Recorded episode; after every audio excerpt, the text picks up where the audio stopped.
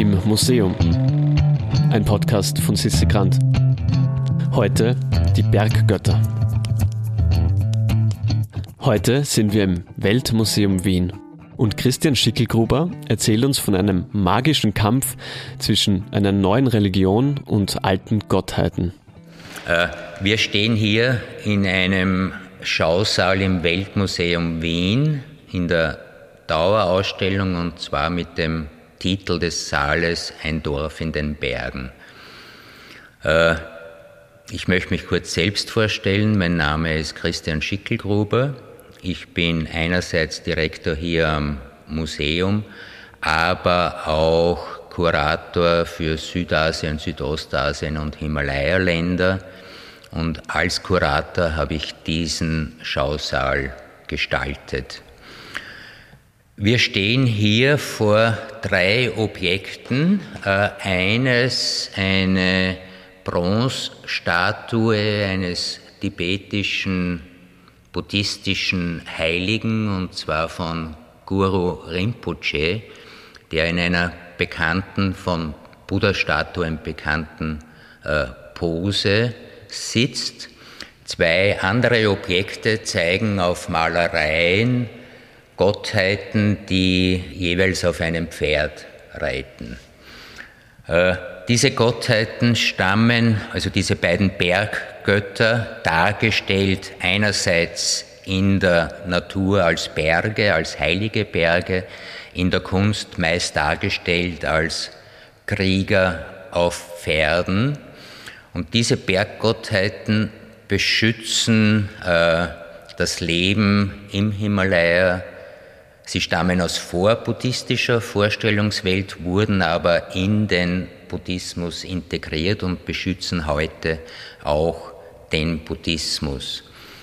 Und die Beziehung zwischen der Statue, Statue von Guru Rinpoche und den beiden Berggottheiten, wenn man sich das mit ein bisschen Fantasie vorstellt, äh, Guru Rinpoche wurde von einem tibetischen König eingeladen, er hat einen Ruf gehabt als sehr mächtiger Magier, der in Indien lebt.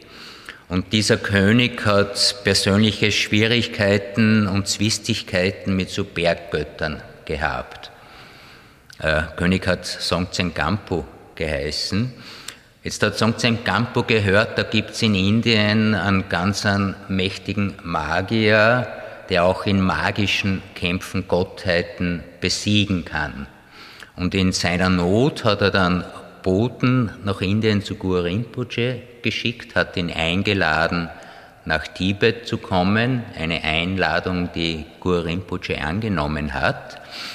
Und wenn man sich jetzt bildlich vorstellt, da kommt ein Magier aus dem fernen Indien in die Welt der heiligen Berge mit einer sehr mächtigen neuen Religion. Was die heiligen Berge natürlich gemacht haben, sie haben sich diesem Herrn, dem Guru in den Weg gestellt, weil sie gewusst haben, wenn jetzt eine neue Religion kommt, würden sie an Macht, Einfluss verlieren oder ihre gläubigen Anhänger an die neue Religion verlieren. Also sie haben sich ihm in den Weg gestellt, haben ihn zu magischen Kämpfen oder zu Kämpfen, die mit magischen Mitteln geführt wurden, herausgefordert. Äh, diese Kämpfe hat Guru Rinpoche natürlich letztendlich alle gewonnen. Was er jetzt aber nicht gemacht hat, er hat diese Gottheiten, diese Berggottheiten nicht zerstört oder hat sie auch nicht verbannt, sondern hat sie zu einem Eid verpflichtet, dass sie die neue Religion und die Anhänger der neuen Religion, also des Buddhismus, beschützen. Im Austausch bekommen sie regelmäßig Opfergaben. Und ich finde dieses Vorgehen einfach, einfach genial, dass Guru Rinpoche jetzt nicht kommt und sagt, alles, was ihr bisher geglaubt hat, ist Unfug und Nonsens, ich bringe jetzt den wahren Glauben, sondern er hat diese alten Götter in die neue Religion integriert. Also hat den Tibetern damals nicht gesagt, vergesst, woran ihr bis jetzt geglaubt hat, glaubt an buddhistische Götter, sondern hat so eine Beziehung hergestellt zwischen Glaubensinhalten, dass es für die Menschen dort natürlich viel leichter war, den neuen Glauben anzunehmen, weil er nicht ihre alten Vorstellungen für null und nichtig erklärt hat oder die bekämpft hat. Und auf diese Art, glaube ich, äh, ist es sehr schnell gelungen, den Buddhismus als neue Religion äh, zu etablieren in Tibet, eben weil das alte, alte Glaubensvorstellungen weiter bestehen konnten und auch bis zum heutigen Tag bestehen. Also wenn Sie im Himalaya mit jemandem, der sich auskennt, meist äh, Lokalpriester, Priester einer Dorfgemeinschaft, wandern gehen, wird Ihnen der jede Stunde oder jede zweite Stunde einen Berg zeigen, der als so eine Gottheit gedacht wird.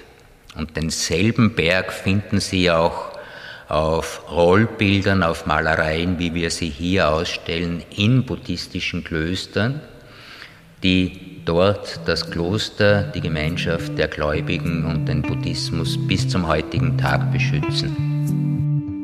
Ein neuer Glaube also, der die alten Götter aufnimmt und integriert, statt sie zu bekämpfen. Wer mehr Informationen und Überraschungen rund um Kunst und Kultur erhalten möchte, meldet sich am besten für unseren Newsletter an auf www.immuseum.at. Im Museum ist ein Podcast vom Produktionsbüro Sissi Grant. Musik von Petra Schrenzer und Artwork von Nuschka Wolf.